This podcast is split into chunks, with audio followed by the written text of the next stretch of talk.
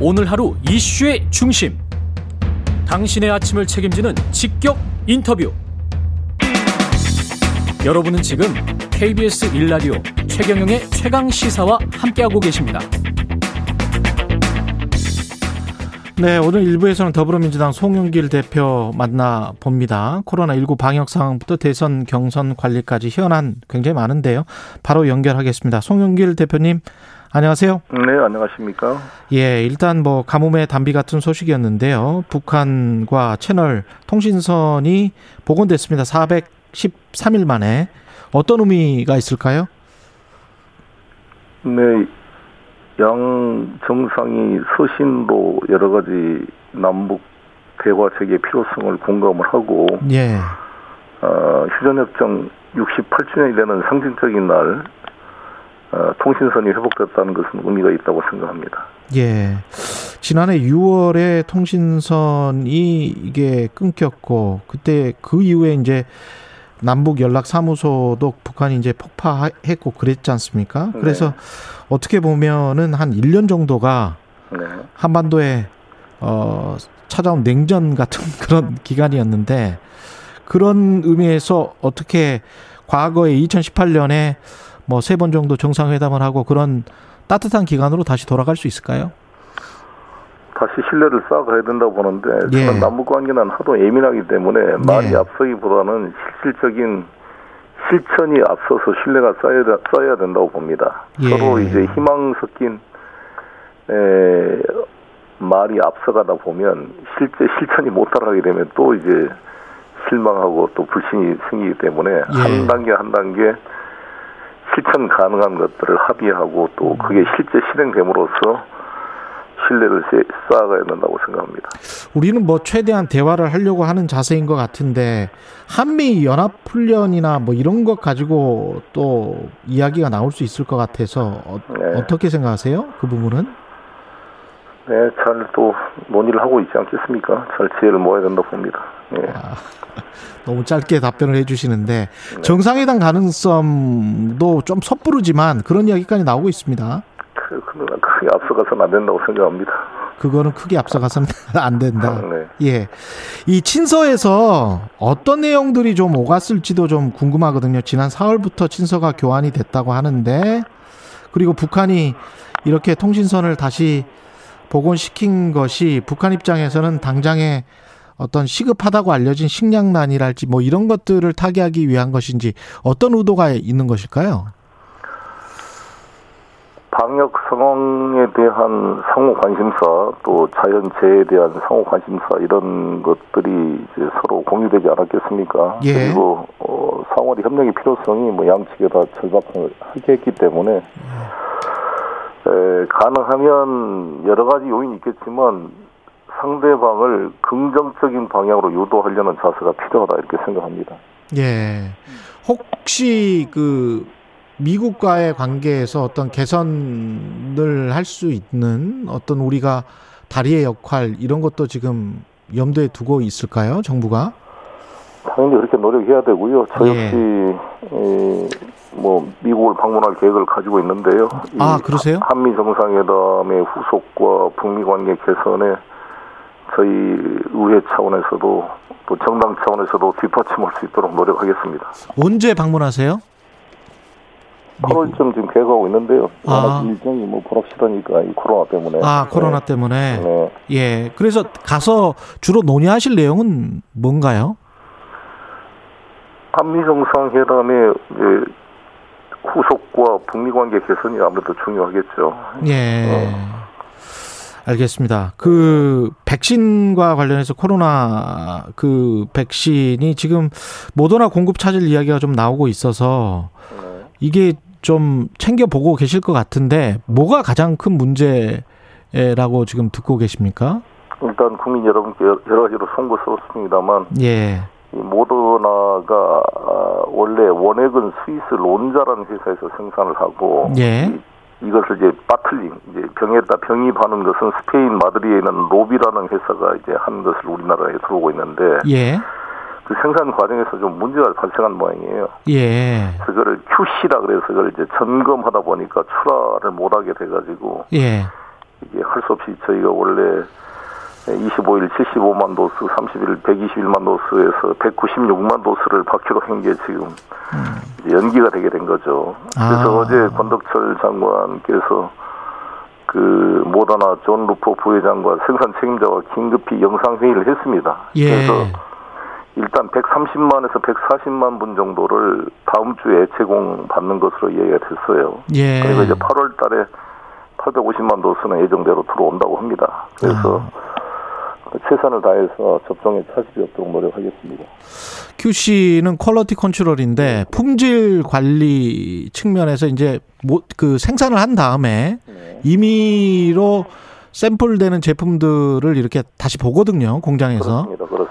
그런 과정에서 이 100만 회분이 날지 200만 회분 이번 생산량은 문제가 있다. 자체적으로 이렇게 판단을 한 거군요, 모더나가. 네, 그렇습니다. 네.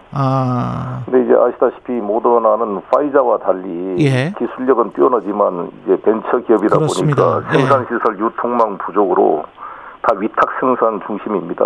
그렇죠. 그래서 공급의 안정성이 파이자에 비해서 확실히 좀 떨어집니다. 예. 네.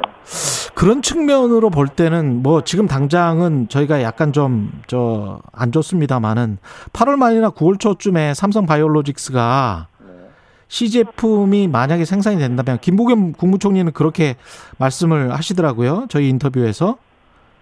만약에 그렇게 된다면 대량 생산을 여기서 혹시 하반기에라도 가을에라도 가능할 수 있지 않을까 그런 생각도 드는데 그렇게 되면 조금 좀 말이 좀 풀리지 않나 그런 생각도 들고요. 어떻게 보세요? 네. 어제 뭐 삼성바이올로직스 측과도 통화를 해봤는데 일단 이제 생산이 시작됩니다. 8월달에 이 소위 바틀링이라 그러죠. 필앤 피니시라 그래서 이게 병에다가 그 원액을 집어넣는. 그 생산이 뭐 수억 도수가 생산될 거예요. 근데 이제 이 제품을 국내 소비에 돌릴 것이냐 문제는 또 협상이 필요합니다. 왜냐하면 이 생산 위탁 CMO 생산 위탁 조직과 판매 조직이 완전히 별개입니다. 이 모더나는. 그래서 이 문제는 저희가 계속 논의하고 있습니다. 그러면 수억 도수가 뭐 한두 달 만에 생산이 가능한 건가요? 뭐 자세한 것은 뭐 좀 말씀드리긴 그렇고 이게 좀 생산이 되면 아무래도 국내 현지 소비로 돌릴 수 있도록 저희가 외교적 노력을 해야 된다고 봅니다. 아 그렇군요. 그 일부라도 그렇죠. 아무래도 우리 인천 송도 경제자유에 있는 이 삼성바이오에서 이게 생산이 된다면 공급의 안정성은 훨씬 높아질 수가 있죠. 그렇죠. 예.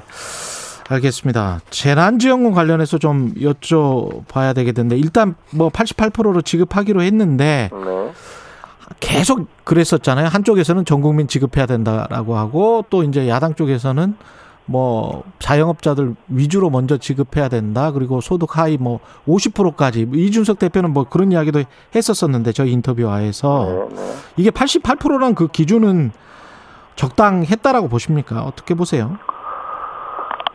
아시다시피 저희 민주당은 전국민 재난지원금을 하고자 노력을 했습니다. 그러나 이제 경제부총리와 재정당국의 그 강력한 반대와 계속 협상을 하면서 저희가 정부 여당 입장에서 이 정부와 이 당이 계속 싸울 수는 없기 때문에 일종의 타협을 한 거죠. 근데 이제 예전에 비해서 많은 자료가 축적이 돼가지고 분류하는데 행정 비용이 훨씬 적게 든다고 그럽니다. 우리가 또 점검을 해봐야겠지만 그래서 지금은 이게 가지고 싸우다 보면 국민들도 짜증내고 빨리 지급하는 게 중요하기 때문에 일단 합의를 했고요. 지금 희망회복자금이나 소상공인 지원 한 5조 2천억과 이 지금 전 국민 88%에게 지급되는 금액이 이번 추석 전에 지급될 수 있도록 지금 하고 있습니다. 추석 전에 전 국민 재난지원금도 추석 전에 그렇게 하려 됩니다. 원래는 이제 이 코로나 4단계 때문에 소비가 가능하도록 좀 더 좀 완화된 다음에 지급하자 이런 논의가 있었습니다만 그랬잖아요. 그걸 기다리다가 하세월이고 어차피 온라인으로도 다 구입할 수 있고 소비할 수 있는데 그러네요. 굳이 그렇게 아날로그 방식만 보고 이걸 지급을 늦추는 것은 적절치 않고 또 당장 돈 10만 원이 아쉬운 우리 서민들도 얼마나 많습니까? 추석을 또 앞두고 그런 면에서 저는 바로 추석 전에 지급하는 게 맞다고 보고 부총리도 그게 동의를 했습니다. 네. 그랬군요. 국회 그 법사위원장 자리 내준 거 가지고 이제 민주당 내부 일부에서 좀 반발이 있었던 것 같은데 지금은 어떤 상황인가요? 아무래도 윤호중 원내대표가 사실 원내대표 당선된 지 100일이 됐지만 국회 운영위원장이 안 됐어요. 예. 지금 국회 운영위원장과 외통위원장, 정무위원장, 법사위원장 4개가 지금 비어 있는데 이것을 구성하지 않으면 세종시 그 국회 그 분원법을 비롯해서 모든 게 처리가 안 됩니다. 그런데 박병석 의장께서 이 안을 제시한 거죠. 예. 하반기하고 이거 법사위 이거 체계자구로 한정하는 개정안을 가지고 이거를 받은 야당이 받으면 야당이 허전 대로 할 것이고 예. 여당이 받으면 여당이 허전 대로 하겠다 이렇게 되다 보니까 예. 저희가 단독으로 이 네 상임위원장을 선출하기도 어려워졌고 예.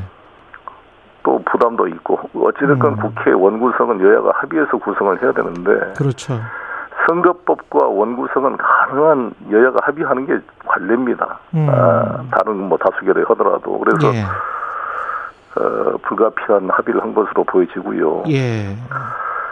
일단 법사위원장은 저희가 내년 6월까지는 이 민주당이 맞습니다. 그러니까 그에 필요한 개혁 입법들은 추진이 될 거고요. 설령 이제 하반기에 가더라도 법사위는 이제 60일 이상 계류시킬 수가 없고 체계 자구 심사에 한정하도록 돼 있고 현안 예. 질문을 하지 않도록 합의가 됐습니다. 그리고 그 60일 안에 안 되면 상임위로 회부해서 상임위에서 여야 간사 합의로 바로 본회의로 회부하든지 아니면 5분의 3이 찬성하면 바로 본회의에 회부할 수 있기 때문에 큰 문제 없이 해결할 수 있다 이렇게 생각합니다. 지금 상황에서는 협상 내용이 뭐 철회되거나 변경될 가능성은 없는 거죠? 그렇습니다. 여야 예. 합의된 걸 지켜나가야 되고요. 예. 일단은 이제 법사위를 넘겨준 전제 조건이 체계 자구 심사에 한정하고 무조건 법안을 법사위에서 계류시킬 수 없다. 즉 상원 그런 역할, 갑질을 못하도록 하는 개혁 법사위 개혁 입법을 전제로 해서 넘기는 거니까요. 예. 8월 25일 이제 그 상임위원장 선출 전에 이 법이 통과될 겁니다. 이 법이 통과 안 되면 하반기에 법사위를 넘길 수 없는 거죠. 예, 송영길 대표님 그 음성을 계속 들어보니까 무슨 고민이나 걱정거리 같은 게 혹시 갑자기 다 있으신 건지 그런 생각도 들고요. 지금 민주당 내. 예. 예. 예, 조금 요새 많이 힘드신 것 같습니다. 예. 내년 예, 뭐 다 우리 국민들이 힘든데요. 예. 저희들이 최선을 다해 노력하겠습니다. 아니 어제는 예. 계속 이 모더나 때문에 너무 좀 힘드셨어요. 예, 예. 이거 확인하고 체크하느라고요. 예. 가장 중요한 게 백신이라서 우리 국민들의 그 고민과 불안을 덜어드리기 위해서 최선을 다하겠습니다. 예. 오늘 백신에 관해서 그래도 상세히 설명해 주셔서 감사하고요. 네네. 그 아까 말씀하신 도중에 그 내년 6월까지 그래서 이제 민주당이 추진하는 각종 개혁 법안은 우리가 법사위원장을 가지고 있을 때 네. 그러면 좀 할 수 있을 것 같은 것처럼 말씀을 하셨는데 네. 그럼 그거를 더 적극적으로 오히려 추진해 나갈 생각인가요? 민주당은? 원래 지금 추진되고 있는 언론 관련 미디어 개선 관련법은 어제 언론중재법이 예. 소위 통과했죠. 소위원회 통과됐습니다. 예. 지난번에는 우리가 너무 검찰 개혁 집중하느라고 언론 분야를 제대로 챙기지 못했거든요. 예. 예.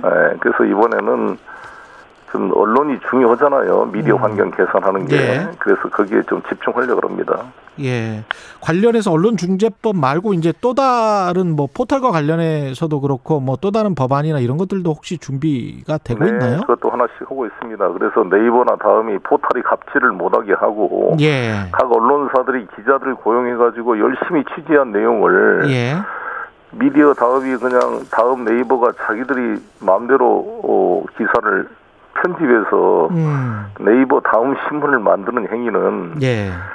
언론 환경에 좋지 않다고 봅니다. 그러다 예. 보니까 다 기사를 자극적으로 제목을 만들어서 클릭 경쟁을 하는 이런 풍토는 건전한 언론 발전에 도움이 안 된다고 봅니다.